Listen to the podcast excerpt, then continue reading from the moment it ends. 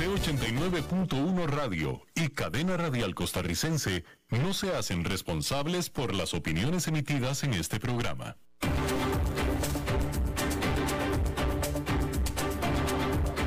Inicia a las 5 con Alberto Padilla un programa diseñado con el objetivo de llevarte diariamente un tema de actualidad, acompañado siempre de reconocidos editorialistas, de lunes a viernes a las 5 de la tarde por CRC 89.1 Radio, a las 5 con Alberto Padilla.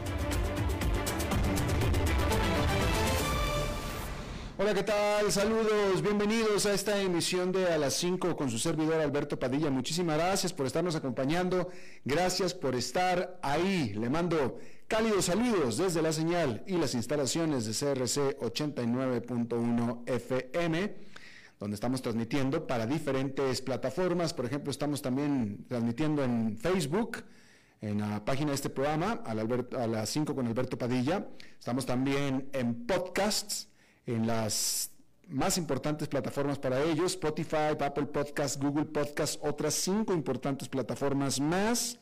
Estamos también disponibles en nuestro canal de YouTube a las 5 con Alberto Padilla. Y aquí en Costa Rica, este programa que sale en vivo en este momento a las 5 de la tarde, se repite todos los días a las 10 de la noche aquí en CRC 89.1 Radio. En esta ocasión tratando de controlar los incontrolables, al otro lado de los cristales, el señor David Guerrero y la producción general de este programa a cargo del señor Mauricio Sandoval desde Bogotá, Colombia. Bueno, déjenme empezar ah, comentando acerca de este domingo, en donde los nicaragüenses, los nicas, mis hermanos nicas, tendrán unas elecciones muy particulares porque serán unas elecciones sin elección, literalmente. Serán elecciones sin elección. Van a celebrar, o quizá, digamos, más acertadamente, sufrirán una farsa de elecciones presidenciales y generales este domingo y no lo estoy diciendo ni, en, ni con sorna ni peyorativamente. Literalmente es una farsa de elecciones. Totalmente. Porque por supuesto que el resultado de la encuesta ha sido claro desde hace muchísimo tiempo. Daniel Ortega será elegido para su quinto mandato de cinco años y su partido, el Sandinista, seguramente obtendrá la mayoría de los 92 escaños de la Asamblea Nacional. El año pasado, el Parlamento, ya dominado por el partido del presidente, otorgó al régimen amplios poderes para acusar a la gente de traición. Y vaya que ha hecho uso de este poder. Desde mayo, las autoridades han encerrado por traición a decenas de políticos de la oposición, incluidos siete aspirantes a la presidencia. Decenas de activistas y periodistas se han visto obligados a exiliarse. Muchos otros están en prisión. Por supuesto que todo el mundo sospecha que Ortega, de 75 años, está planeando que su esposa y actual vicepresidenta, Rosario Murillo, eventualmente asuma el cargo. Ninguno de los dos es realmente popular en Nicaragua. Sin embargo, muchos nicas dudarían y dudan demasiado en manifestarte contra ellos, luego de que en el 2018 aquel levantamiento contra el régimen fuera brutalmente aplastado. De tal manera que para los pobres nicas ni las calles ni las urnas ofrecen mucha esperanza.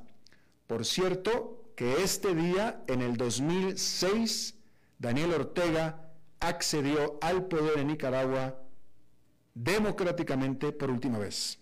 Fue este día en el 2006. Y desde entonces se quedó en el poder. Y de nuevo, lo que van a vivir los nicas este domingo es una faramaya, es una farsa total. Y va a ser triste, triste ver la celebración de su triunfo de Daniel Ortega. el dictador de facto de Nicaragua. Bueno, cambiando de tema completamente, hay que decir que la recuperación del empleo en Estados Unidos cobró fuerza el mes pasado, con los empleadores estadounidenses agregando 531 mil puestos de trabajo durante octubre. La tasa de desempleo cayó al 4,6%, que es el nivel más bajo desde que comenzó la recuperación económica en mayo del 2020. El número de puestos de trabajo añadidos en octubre superó ampliamente los 450 mil que estaban estimando los economistas. Marcó también el primer mes desde julio en que la cifra oficial no quedó por debajo de lo esperado.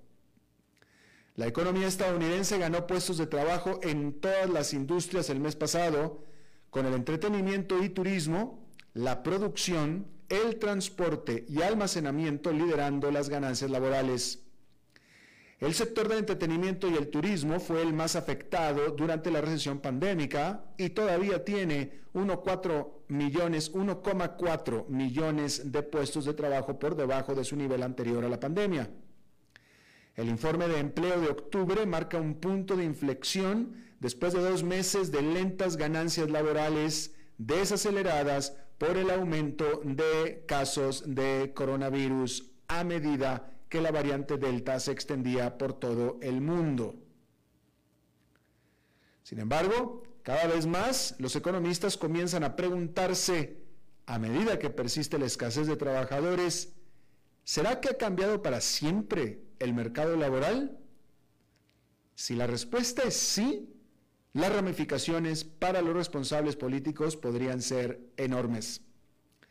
Las empresas todavía están luchando por atraer y retener personal suficiente para mantenerse al día con una explosión de demanda. Los empleadores esperaban que el renovado acceso al cuidado infantil y la disminución de los temores por el COVID-19 impulsarían la cantidad de personas que buscan trabajo este otoño. En cambio, la cantidad de personas que buscan trabajo activamente se mantuvo estable en septiembre y octubre, según Indeed, que recientemente encuestó a 5.000 personas en los Estados Unidos. La deserción también sigue siendo un problema. En agosto, el mes más reciente del que se dispone datos, un récord de 4,3 millones de trabajadores renunciaron a sus trabajos. Las mujeres con niños pequeños abandonaron desproporcionadamente la fuerza laboral durante la pandemia y muchas no han regresado. Mientras tanto, una nueva investigación del Banco de la Reserva Federal de St. Louis encontró que el COVID-19 empujó a aproximadamente 3 millones de estadounidenses mayores a jubilarse antes de lo esperado.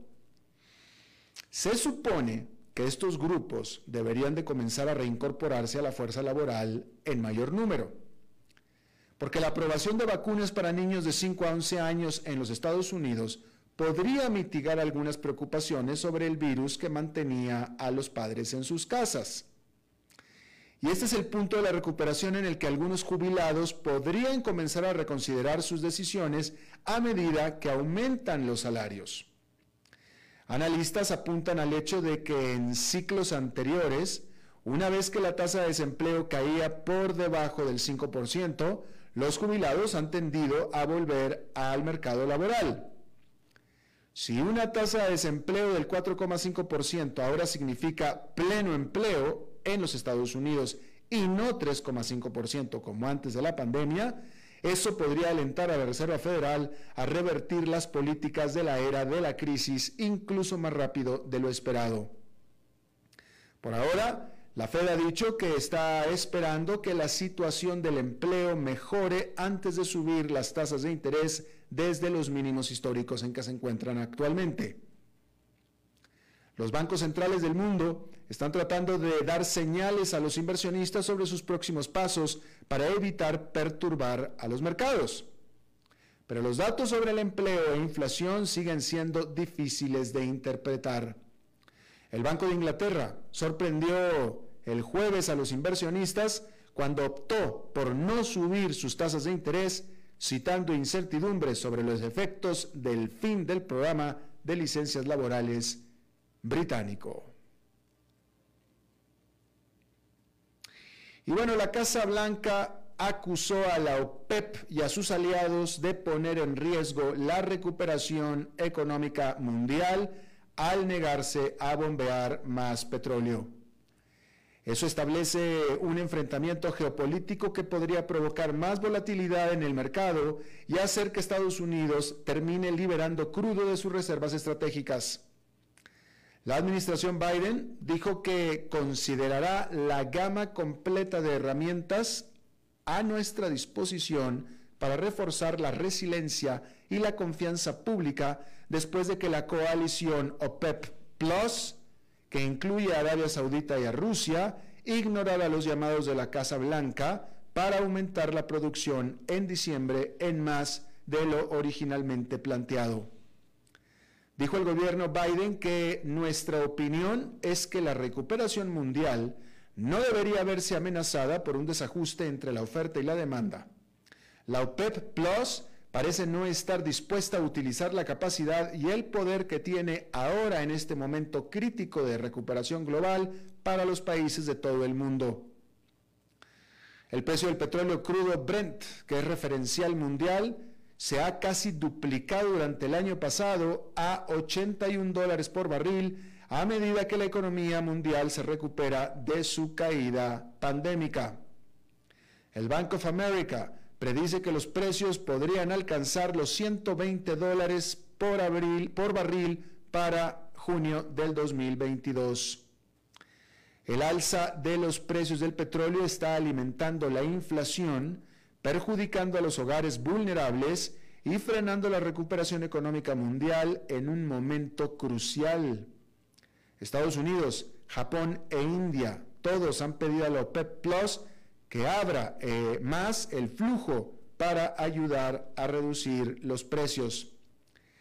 En Estados Unidos, el aumento de los precios de la gasolina, que ya están en niveles bastante elevados, podrían tener ramificaciones políticas para los demócratas en las elecciones de mitad de periodo del próximo año. Los precios de la gasolina han subido a un máximo de 7 años de 3 dólares 40 centavos el galón a nivel nacional. El galón son casi 4 litros, es decir, que cuesta menos de un dólar el litro. Los precios de la gasolina y el diésel también han alcanzado niveles récord en partes de Europa y el Reino Unido. Pero la OPEP Plus dejó claro el jueves que no tiene ninguna prisa por atender el llamado de Biden para aumentar la producción. Estados Unidos podría aliviar las condiciones por sí solo aprovechando la reserva estratégica de petróleo que tiene, que puede contener hasta 714 millones de barriles de crudo y es el suministro de petróleo de respaldo más grande del mundo. Pero, ¿lo hará? No se sabe. No se sabe, literalmente no se sabe. Bueno, y durante unos 20 meses, los bancos centrales del mundo han canalizado una cantidad sin precedentes de efectivo al sistema financiero con el objetivo de limitar en la economía los peores efectos de la pandemia del COVID-19. Ahora, con la mirada puesta en la inflación, están cambiando de rumbo con grandes ramificaciones para las acciones y los bonos. La Reserva Federal de Estados Unidos esta semana reveló que comenzará a reducir las compras de activos, una parte clave de sus esfuerzos de estímulo, en 15 mil millones de dólares por mes. A este ritmo, el programa está agendado para finalizar a mediados del de 2022. Pero no es el único banco central que está haciendo lo propio. El Banco Central de Australia también esta semana tomó medidas para relajar la política monetaria, mientras que el Banco de Canadá informó la semana pasada que dejaría de expandir su hoja de balance. El Banco Central Europeo también está desacelerando el ritmo de sus compras este trimestre. Dados los cambios de política, uno pensaría que los inversionistas podrían estar entrando en pánico. Después de todo, la cantidad de dinero en efectivo que en el sistema, la cantidad de dinero que está en el sistema, ha sido la principal fuerza detrás de la euforia del mercado tras el colapso de la pandemia. Sin embargo, no han habido en el mercado las rabietas como en el 2013, cuando la Fed señaló que eventualmente desaceleraría las compras de activos, provocando un fuerte remate de bonos y turbulencias en el mercado global. Ahora no. De hecho, el Dow, el SP500 y el Nasdaq Composite han estado alcanzando nuevos niveles récords todos los días de esta semana y el mercado de valores se mantiene estable. Bueno, pero ¿por qué? ¿Por qué va así y en el 2013 no? Primero es que el mensaje de los bancos centrales ha sido extremadamente claro y ha tenido, o mejor dicho, ha tendido a coincidir con los análisis y pronósticos del propio mercado. El presidente de la Fed, Jerome Powell, quien el año pasado vio crecer el balance del Banco Central en 7.400, no, no es cierto, en 7,4 billones de dólares, 7,4 billones, que es el nivel más alto jamás registrado, lo indicó el miércoles, diciendo, estamos preparados para ajustar el ritmo de las compras si los cambios en las perspectivas económicas lo justifican. Pero con la inflación aumentando al ritmo más rápido en tres décadas, la pregunta ahora es si los bancos centrales necesitarán reducir el estímulo de manera aún más agresiva o arriesgarse a perder su momento para controlar los aumentos de precios. Eso requerirá una comunicación cuidadosa para mantener a los inversionistas en la misma página. Powell dijo que la Fed no aumentará las tasas de interés hasta que el mercado laboral avance más. Pero, ¿acaso corre el Banco Central el riesgo de quedarse atrás? Existía la posibilidad de que el jueves el Banco de Inglaterra se convirtiera en el primer banco central importante en subir tasas de interés desde que golpeó la crisis, pero resultó que al final mantuvo las tasas estables en un mínimo histórico de 0,1%. Y al respecto, el equipo del Bank of America cree que el Banco Central subirá las tasas dos veces en febrero.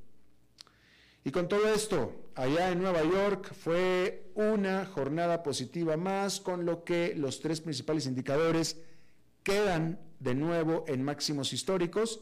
El índice industrial Dow Jones, con una ganancia de 0,56%, que el miércoles apenas cruzó la barrera de los 36 mil, en este viernes ya quedó en los 36.328 puntos. El Nasdaq Composite ganó 0,2% y el Standard Poor's 500 con un avance de 0,37%. Y bueno, cuando Pfizer reportó sus resultados esta semana, quedó claro que las ventas de vacunas contra el coronavirus le están generando toneladas de dinero a este fabricante de medicamentos. Los ingresos se dispararon a más de 24 mil millones, que es un 134% más que en el mismo periodo del año anterior. El negocio de vacunas de Pfizer fue responsable del más del 60% de estas ventas de la compañía y las ventas de la vacuna de COVID-19 generaron nada más, de COVID-19, ¿eh? nada más 13 mil millones de dólares. Las acciones de Pfizer subieron más de 4% con esta noticia. Pero luego está Moderna. Moderna está lidiando con problemas de producción y de envío. El jueves la compañía no cumplió con las expectativas de ingresos y ganancias para su trimestre más reciente y advirtió que los envíos de vacunas COVID para todo el año no cumplirán con sus pronósticos. Moderna ahora espera ingresos anuales de entre 15 mil y 18 mil millones de dólares. Hace tres meses había pronosticado ingresos de 20 mil millones de dólares. Las acciones, por tanto, cayeron un 18%. Pero ambas empresas están cobrando beneficios. Las acciones de Pfizer han subido 19% este año, mientras que las acciones de Moderna han aumentado más de 170% después de registrar enormes ganancias durante el 2020. Hay que decir que la vacuna contra el coronavirus es el primer producto importante de Moderna. Bueno, y por cierto que eh, hay que decir que la Organización Mundial de la Salud dijo que Europa está de nuevo en el centro de la pandemia del COVID-19 y advirtió que la enfermedad podría matar a otro medio millón de europeos para febrero. 500 mil nuevos muertos para febrero. La OMS culpó de este nivel de infecciones que está casi en niveles récord otra vez la poca adopción de la vacuna en muchos de los países europeos. Por ejemplo, mientras que Portugal casi ha vacunado a todo aquel que ha sido elegible para vacunarse, en otros países, como es Francia, la proporción de vacunados se quedó estacionada en debajo de 70%. Y en Europa del Este todavía es más bajo, como lo estábamos viendo en Moscú. Que por cierto, Moscú está, o lo consideran también parte de Europa. Eh, y también es donde viene este aumento tan importante. Pero ahí lo tiene usted, todavía sigue siendo, vuelve a ser Europa el epicentro de la pandemia mundial en este momento. Y bueno, los científicos identificaron un gen que hace el doble el riesgo de fallas pulmonares y de muerte por COVID-19. La investigación de este grupo de científicos sugiere que alrededor del 60% de la gente del sudeste asiático o con, eh, eh, ascendencia en el sudeste asiático tiene este gen comparado con solamente el 15% de aquellos que tienen herencia europea. Y esta diferencia es lo que podría explicar en parte por qué el COVID-19 ha causado más devastación en algunas comunidades específicas y también en el sur de Asia. Ahí lo tiene usted.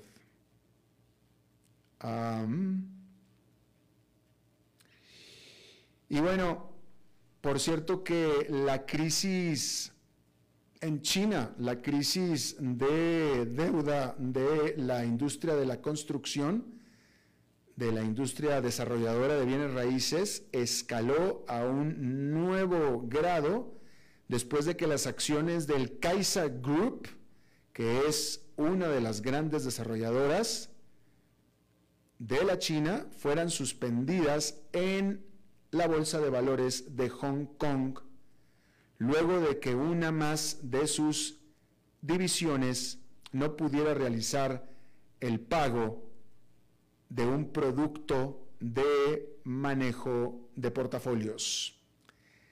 Después de Evergrande, Caixa es la más emproblemada desarrolladora de bienes raíces de China y es la que tiene la más grande deuda extranjera dentro del sector de propiedades o de construcción de propiedades de China. La agencia de noticias Reuters reportó que Caixa planea vender activos por 13 mil millones de dólares para el final del 2022 para poder mantenerse a flote. Bueno, ahí la tiene usted. Bueno, vamos a hacer una pausa y regresamos con nuestra entrevista de hoy.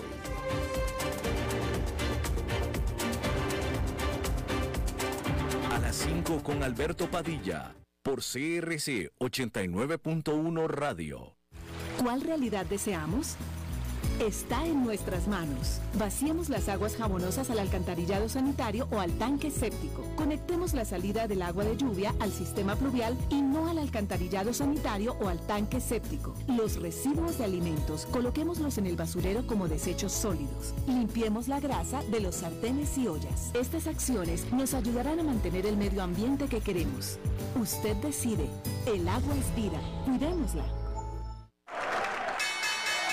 Bienvenidos a un episodio más de Wall Street en un minuto, un servicio informativo sobre los mercados internacionales desde Transcomer, puesto de bolsa de comercio. Hola, soy Arturo Londoño, corredor de bolsa de comercio. Como probablemente han notado, los precios del petróleo continúan al alza. El petróleo es un importante disparador de la inflación, pues afecta a los precios de prácticamente todos los productos que consumimos a diario. En los Estados Unidos, el presidente Biden hizo un llamado a la coalición de países petroleros OPEC+, que incluye a Rusia y Arabia Saudita, a que aceleren y aumenten su producción, algo que debiera de bajar los precios del barril que actualmente se encuentran en 81 dólares. El OPEC más desmeritó la solicitud de Biden y esto tiene algunos analistas prediciendo que para mediados del próximo año el precio del barril de petróleo podría llegar a los 120 dólares, encareciendo aún más todo lo que consumimos. Pero Estados Unidos tiene todavía un as bajo su manga. Ellos podrían utilizar su reserva estratégica de petróleo que cuenta con 714 millones de barriles que han venido acumulando por años. Queda por verse si esa será la siguiente carta en usarse. Este episodio de Wall Street en un minuto fue presentado por Transcomer, puesto de bolsa de comercio. ¿Sabía usted que Transcomer es el puesto de bolsa de comercio más grande de Costa Rica, con 19 años en el mercado y miles de clientes? Cuentan con asesores y corredores expertos que saben de lo que hablan y ofrecen productos de inversión seguros y modernos, hechos a la medida. Pero sobre todo, al invertir en Transcomer, usted invierte en la única bolsa vigilada por el Banco Central. Y en un mundo sobrecargado de información, usted debe de estar con los mejores. Transcomer, puesto de bolsa de comercio. Construyamos juntos su futuro. Somos expertos en eso.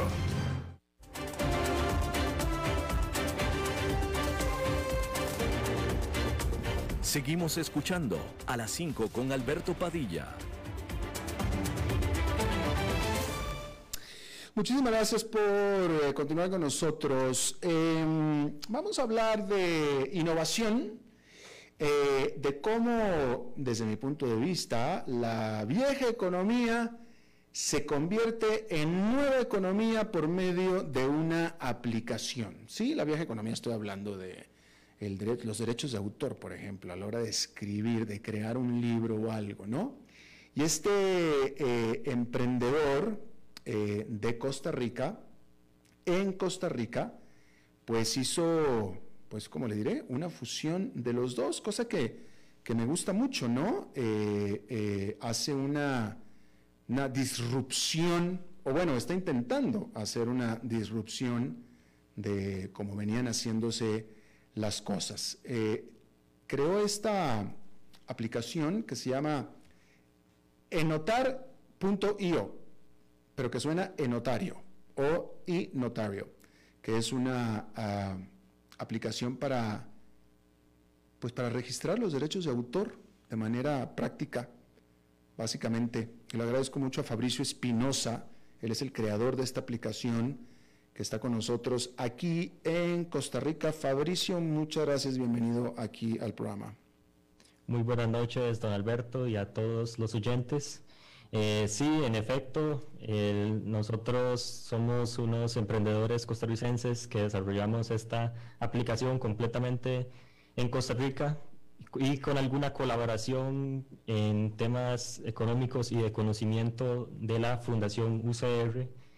Eh, esta aplicación consiste en, un sistema de registro completamente digital y descentralizado eh, de obras para la protección del derecho a autor. Eh, cuando digo obras me refiero a composiciones musicales, libros, novelas, guiones de de películas, eh, discursos, investigaciones científicas, todo lo, que, todo lo que comprende una idea original de una persona puede ser registrada en, nuestra plataforma, pero con, varias ventajas eh, en contraste con los sistemas tradicionales de registro. Uno, que se puede hacer completamente remoto. Eh, dos, el, el, almacenaje de la información es eh, completamente descentralizado. Usamos la tecnología, una tecnología llamada blockchain, mm. que ahorita me gustaría explicar un poco. ya que tiene, tiene que ver con, con, tal vez la temática de este programa de la economía eh, y, genera, genera eh, una prueba digital de autoría, la cual no puede ser borrada nunca en la historia, no puede ser falsificada. Y además tiene un concepto nuevo del nuevo Internet, que es la privacidad absoluta al usuario. es una aplicación pensada en el usuario, de hecho que los registros de las obras, de las creaciones nuevas de nuestros usuarios, nosotros desconocemos su contenido. Eh, la, registramos, pero no podemos conocer qué es lo que están registrando las personas. Eh, pero cuéntanos, Fabricio, todo esto ya existe en la economía eh, antigua, ya existe, o sea, yo, cualquiera puede registrar su, sus creaciones, música, cualquier cosa. O sea, todo lo que ustedes están, lo que acabas de plantear ya existía. Entonces, ¿cuál es la necesidad? Que viene a satisfacer la... Yo, entiendo la conveniencia, esa parte la entiendo muy bien y todo, ¿no? Este, pero ¿cuál es la necesidad que viene a satisfacer la aplicación de ustedes? Eh, primero que nada, los sistemas tradicionales son sistemas basados en la confianza a una, a una sola institución, entidad o empresa, la, la, cual se encarga de almacenar la obra, la obra de, la, de la persona y garantiza que en caso de litigio, en caso de plagio, ellos tienen la prueba eh, eh, que, uno fue el creador original de la obra. Esto normalmente se almacena en los sistemas, en los sistemas de ellos, lo cual tiene un solo punto de falla. El almacenamiento de la información normalmente está en un, en un solo lugar. También uno llega al lugar y le entrega la obra. Esto es algo muy, muy beneficioso, por ejemplo, en temas de investigaciones científicas, cuando cuando se está desarrollando algún producto que aún no se ha lanzado al mercado, por ejemplo, algo farmacéutico, donde han habido casos donde en el mismo registro eh, se filtra la información eh, dentro de los mismos empleados y se registra en otra parte del mundo más rápido que en el país que se registró. En cambio, nosotros garantizamos la privacidad absoluta y desconocemos completamente el contenido de lo que, de lo que se registra. Además que se puede hacer desde cualquier parte del mundo y, tiene cobertura internacional en 179 países, no hay que ir físicamente. Además del el abaratamiento, que salen más, más baratos los costos, sí. Ya, ahora eh, cuéntame, cuéntame cómo eh, yo te estoy viendo a ti, eres un muchacho justamente como lo esperaba, bastante joven, todos los, eh, vaya, todas estas aplicaciones, el mundo de las aplicaciones de gente muy joven, etcétera. Pero este tema que están manejando ustedes, derecho de autor y todo, no es el típicamente manejado por gente tan joven, ni de esta época ni de ninguna. Eh, me parece a mí que ustedes tienen ahí una fusión entre lo nuevo y lo viejo. ¿Dónde están? Dónde, ¿Quién es el viejo?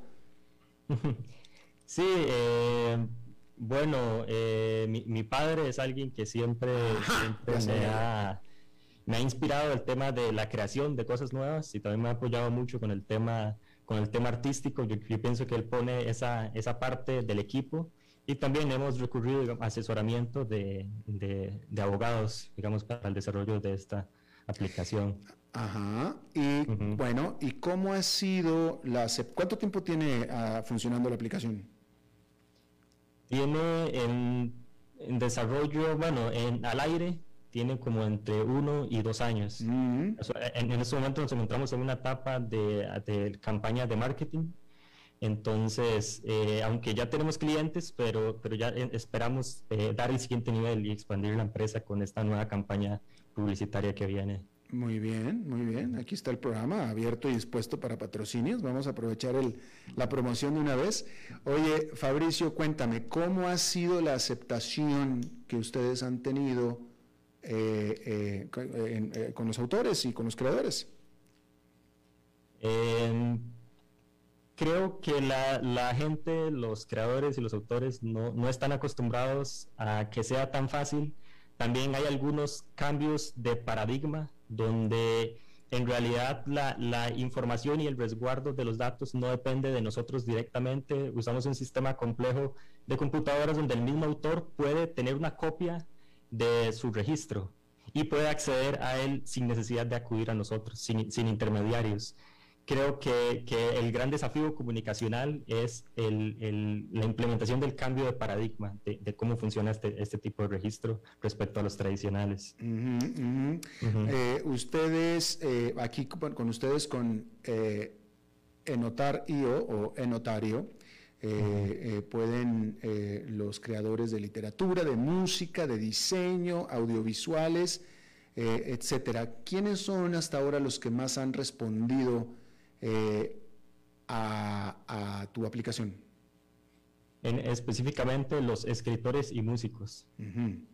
Aún no, puedo, no puedo definir aún cuál, más o cuál menos, pero específicamente esas dos, esas dos áreas, los músicos y los escritores. Eh, en caso de que, vamos a suponer que yo eh,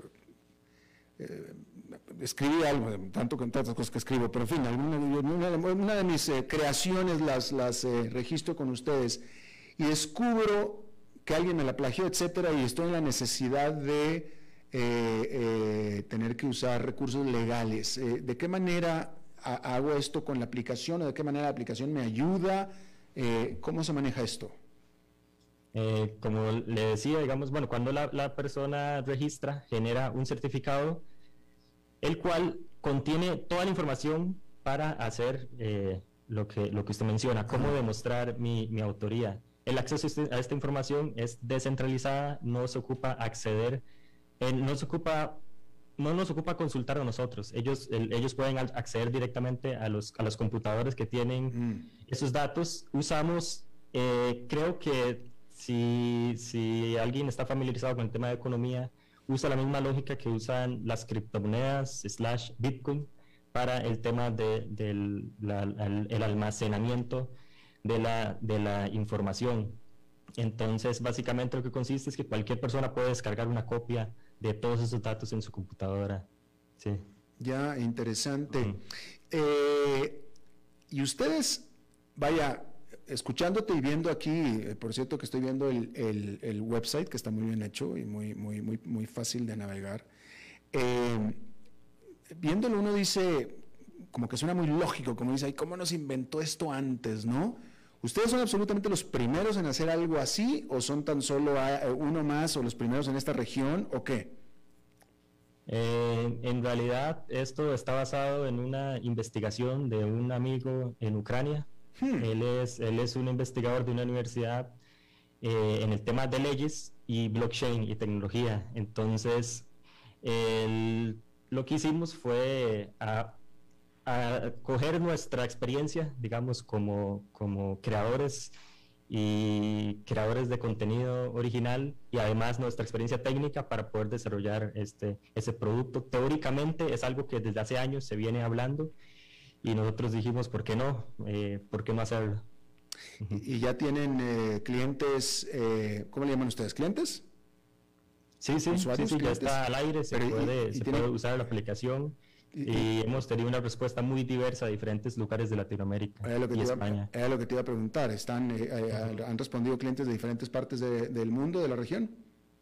Sí, en este momento solo existe en español eh, y hemos tenido, creo que equitativamente, gente de México, de Argentina, de Brasil mismo y de España, todo lo que respecta al, al habla hispana. Bueno, y quien te escuche va a estar preguntándose sobre los costos.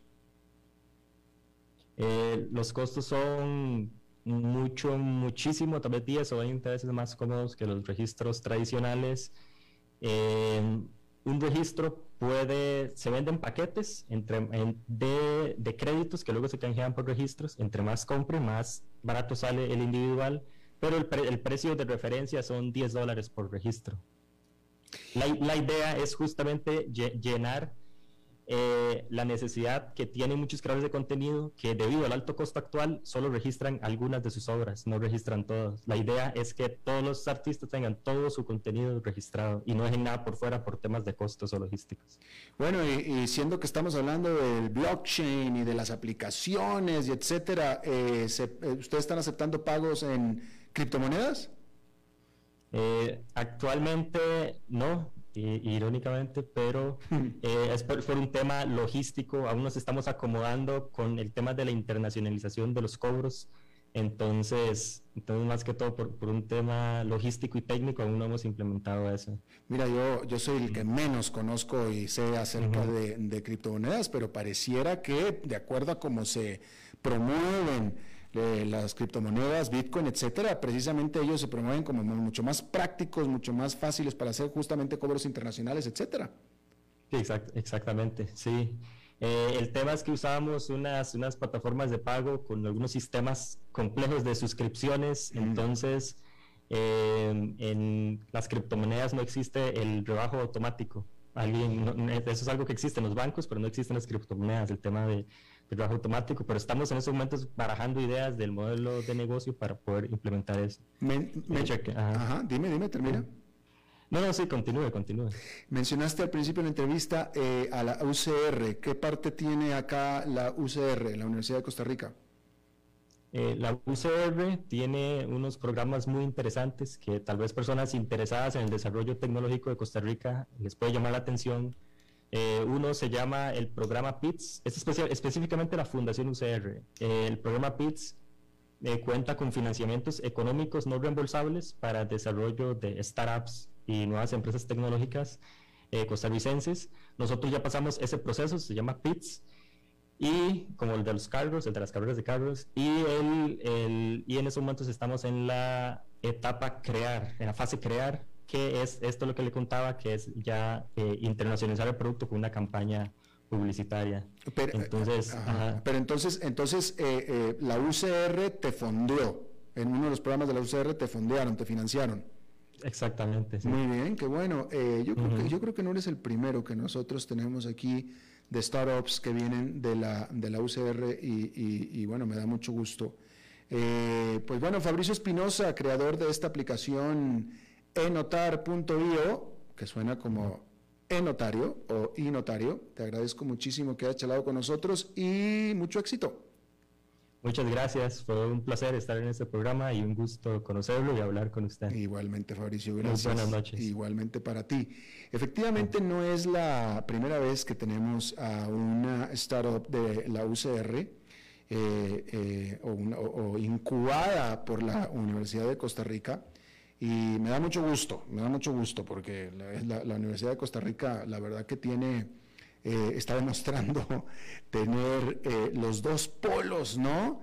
Y desafortunadamente eh, el, otro polo es el que normalmente es más notable, ¿no? Porque la UCR es también la cuna, el nido, y no lo digo peyorativamente porque así es, es el nido de, de, los movimientos y de los pensamientos más antiempresa privada que puede encontrarse en Latinoamérica. Y esa es la verdad, esa es la verdad. Entonces, que por el otro lado, en el otro polo, en el otro extremo, haya estas incubadoras precisamente de empresas privadas eh, y que han tenido mucho éxito y, con, eh, ideas muy, muy interesantes, eh, pues me da mucho gusto. Qué bueno, enhorabuena por la, Sí, e, exactamente, los, los países pequeños, yo creo que esa es la única alternativa que tienen para ser competitivos a nivel internacional, que es el desarrollo de mentes, no, no tanto de materia prima ni, ni, cosas así, sino crear mentes y crear empresas. Hay muchos ejemplos, por ejemplo, el, el país Estonia es referente mundial de desarrollo tecnológico y solo tiene un millón de, un millón de habitantes. Entonces creo que Costa Rica tiene que irse por, por ese lado. Definitivamente, Fabricio. Yo pensé que ya te había sido, pero gracias porque te quedaste y comentaste al respecto. Y, y de nuevo, me da, me da mucho gusto que, que, que, tú y que la UCR tenga ejemplos como el tuyo, porque de nuevo, eh, eh, más seguido, desafortunadamente, mal, desafortunadamente para la UCR, pero más seguido, se, se, se, se muestra la otra cara, la cara eh, anti, antiempresarial, etcétera, pero tú eres la cara empresarial, la cara innovadora, la cara de, las startups, que es definitivamente una mucho, mucho mejor cara y mucho mejor ejemplo de la UCR de lo que venía dando antes. Así es que eh, muchas felicidades a ti y a la UCR también. hasta luego, buenas noches. Gracias. Ahora sí vamos a hacer una pausa y regresamos con Humberto Saldívar. A las 5 con Alberto Padilla por CRC 89.1 Radio. Bienvenidos a un episodio más de Wall Street en un minuto, un servicio informativo sobre los mercados internacionales desde Transcomer, puesto de bolsa de comercio. Hola, soy Arturo Londoño, corredor de bolsa de comercio. Como probablemente han notado, los precios del petróleo continúan al alza. El petróleo es un importante disparador de la inflación, pues afecta a los precios de prácticamente todos los productos que consumimos a diario. En los Estados Unidos, el presidente Biden hizo un llamado a la coalición de países petroleros OPEC+, que incluye a Rusia y Arabia Saudita, a que aceleren y aumenten su producción, algo que debiera de bajar los precios del barril que actualmente se encuentran en 81 dólares. El OPEC más desmeritó la solicitud de Biden y esto tiene algunos analistas prediciendo que para mediados del próximo año el precio del barril de petróleo podría llegar a los 120 dólares, encareciendo aún más todo lo que consumimos. Pero Estados Unidos tiene todavía un as bajo su manga. Ellos podrían utilizar su reserva estratégica de petróleo que cuenta con 714 millones de barriles que han venido acumulando por años. Queda por verse si esa será la siguiente carta en usarse. Este episodio de Wall Street en un minuto fue presentado por Transcomer, puesto de bolsa de comercio. ¿Sabía usted que Transcomer es el puesto de bolsa de comercio más grande de Costa Rica, con 19 años en el mercado y miles de clientes? Cuentan con asesores y corredores expertos que saben de lo que hablan y ofrecen productos de inversión seguros y modernos, hechos a la medida. Pero sobre todo, al invertir en Transcomer, usted invierte en la única bolsa vigilada por el Banco Central. Y en un mundo sobrecargado de información, usted debe de estar con los mejores. Transcomer, puesto de bolsa de comercio. Construyamos juntos su futuro. Somos expertos en eso.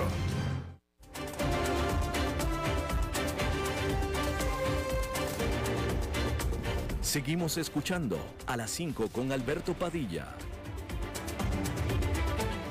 Bueno, veníamos hablando de empresas y vamos a seguir hablando de empresas y de estrategia, como todos los viernes, con Humberto Saldívar. Humberto. ¿Qué tal, Alberto? ¿Cómo estás? Bien, ¿y tú? Bien, gracias. Eh, bueno, vamos a hablar ahora del el tema de mejora continua en las empresas y cómo lo manejan, cómo les gusta manejarlo a las empresas y la mayoría de las empresas en que yo he estado de manera externa, las áreas de mejora continua las, las manejan como un todólogo, ¿no? Este, necesito algo por esta área, por esta otra, etcétera, pero nunca le dan la prioridad eh, de, enfocarse solamente en proyectos eh, cuantitativos importantes y a veces no le dan la potestad de la importancia que debe tener un área de mejora continua. ¿A qué me, refiero con esto? Por ejemplo, eh, lo toman como un área más. Está la de operaciones, la de comercial, la de finanzas y la del área de mejora continua.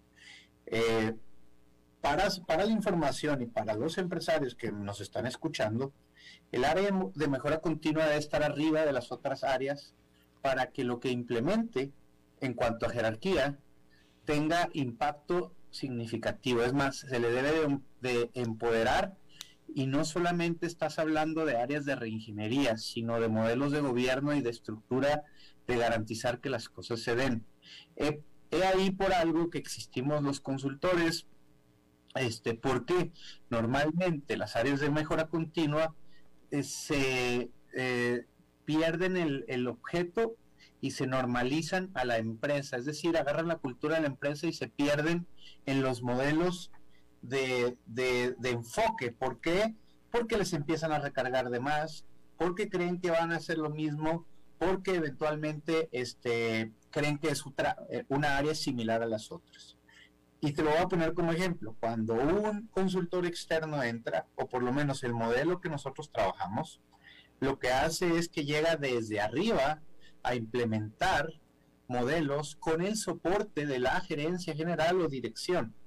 Hay veces, y, dando prioridad a este tipo de proyectos.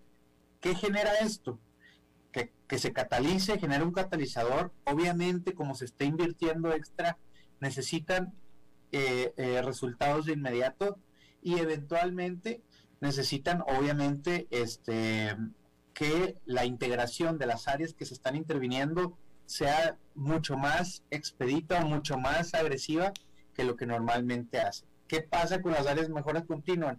continua? Los, ven como un igual, como alguien que es eh, eh, otra área normal y entonces recaen en los errores normales de comunicación o tú, o tú eh, gestiona tu área, no te metas en la mía o simplemente hay choques dentro de la compañía después de cierto tiempo. Por eso es importante o que estén de mayor rango o que eventualmente sean temporales. temporales y que, y que ciclen los líderes de esas áreas continuas para eh, lograr los objetivos que necesita la empresa. No sé si me expliqué o tengas alguna pregunta. Eh, eh, explícame así, explícame a mí, a este pobre viejo, que tiene poca relación en realidad con empresas productivas, fábricas y etcétera, ¿no? tú hablas de la, del mejora continua como un departamento, el departamento de mejora continua de una empresa, ¿no es cierto? Es correcto, un eh, departamento. Eh, eh, antes, me da la impresión, mi, padre, mi padre que en paz descanse, él trabajó 40 años por la misma empresa, pero él se jubiló cuando yo me recibí de la universidad, es decir, hace treinta y tantos años. Pero yo me acuerdo que en la empresa de mi padre no había el departamento de mejora continua. ¿Quién hacía? Entonces, lo que me hace pensar que es un, es un concepto más bien nuevo, más nuevo. ¿Quién hacía antes, en la época de las empresas de mi padre, estos trabajos de la mejora continua? ¿Qué tipo de área? normalmente un consultor externo, como ah. todavía se hace, o, o varios consultores externos, o el mismo departamento se hacía responsable de, de, ciertas mejoras continuas. El detalle es que la profundidad con lo que se hacía eh, no era la correcta precisamente porque pues tenías otras funciones que cumplir dentro de la organización y eh, la mejora continua pues es una tarea muy demandante donde necesitas análisis, horas de análisis, horas de observación, horas de integración y otra cosa bien importante, en la mejora continua necesitas trabajar en varios departamentos a la vez. Entonces, la misma cultura de las empresas, el decir, no, tú estás en operaciones, no te metas en comercial, o yo comercial, no te metas en logística, o tú logística, no te metas en, suministro, eh, genera ese conflicto. La ventaja de un departamento de, de mejora continua es que sí, es un departamento aparte que busca mejorar de manera integral. Sin embargo, a la larga, después de varios años, lo que genera es que se va integrando y se va culturalizando, si la palabra es correcta, a la empresa o a los malos hábitos de la misma empresa, inclusive de su propio jefe. ¿Qué pasa cuando llega un consultor externo? Y no, y no digo que no sea buena mejora continua, lo que estoy diciendo es que le debes de dar la importancia de un rango superior para que, para que le hagan caso y él pueda implementar cosas eh, de mucho más eh, eh, con más con más urgencia. ¿Qué pasa? Pues normalmente pasa que las los malos hábitos, inclusive de sus jefes, también recae sobre ellos y se empiezan a perder hacer un todólogo y, ayudar un pedacito por acá, un pedacito por allá, otro pedacito por acá, pero al final muchas de las cosas que están trabajando no se finalizan o no se ven de manera integral y pierden el objeto. Ojo, qué bueno que tengan las, las áreas de mejora continua, sí son, y, y, logran ver de una manera un poquito externa, no a la compañía, sino a las áreas en la mejora.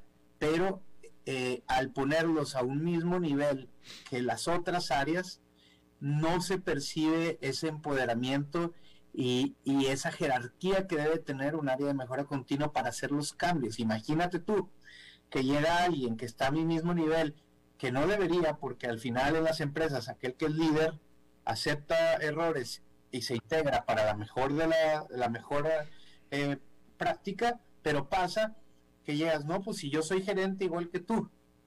¿Cómo? O sea, sí. No, no, no me estés diciendo eso, no tengo tiempo. Y lo conoce de toda la vida y se empieza a generar malos hábitos. Mm. ¿Qué pasa si yo le doy una mayor jerarquía a una mejora continua, inclusive que sea casi un departamento externo y que tenga objetivos de rentabilidad? El empoderamiento es más. Inclusive para el mismo dueño le sirve que ellos vean con una visión externa y no se eh, culturicen o no, no, agarren las malas prácticas de las compañías. Eso es mi, mi recomendación y creo que los que tienen empresas lo van a entender que es cierto, que al final de cuentas termina siendo algo que se va perdiendo y, va agarrando los malos hábitos también esa persona de mejora continua. Mm. Mm, interesante. Humberto Saldívar, muchísimas gracias como todos los viernes. Gracias a ti, Alberto. Buen fin de semana. Buen fin de semana para ti también. Bueno, eso es todo lo que tenemos por esta emisión de A las 5 con su servidor Alberto Padilla. Muchísimas gracias por habernos acompañado. Espero que termine su día en buena nota, en buen tono y nosotros, y que tengan buen fin de semana.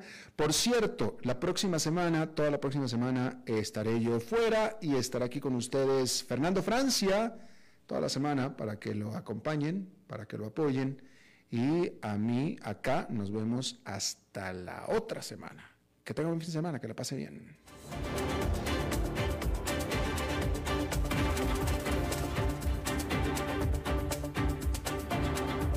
Concluye a las 5 con Alberto Padilla un programa diseñado con el objetivo de llevarte diariamente un tema de actualidad, acompañado siempre de reconocidos editorialistas, de lunes a viernes a las 5 de la tarde por CRC 89.1 Radio, a las 5 con Alberto Padilla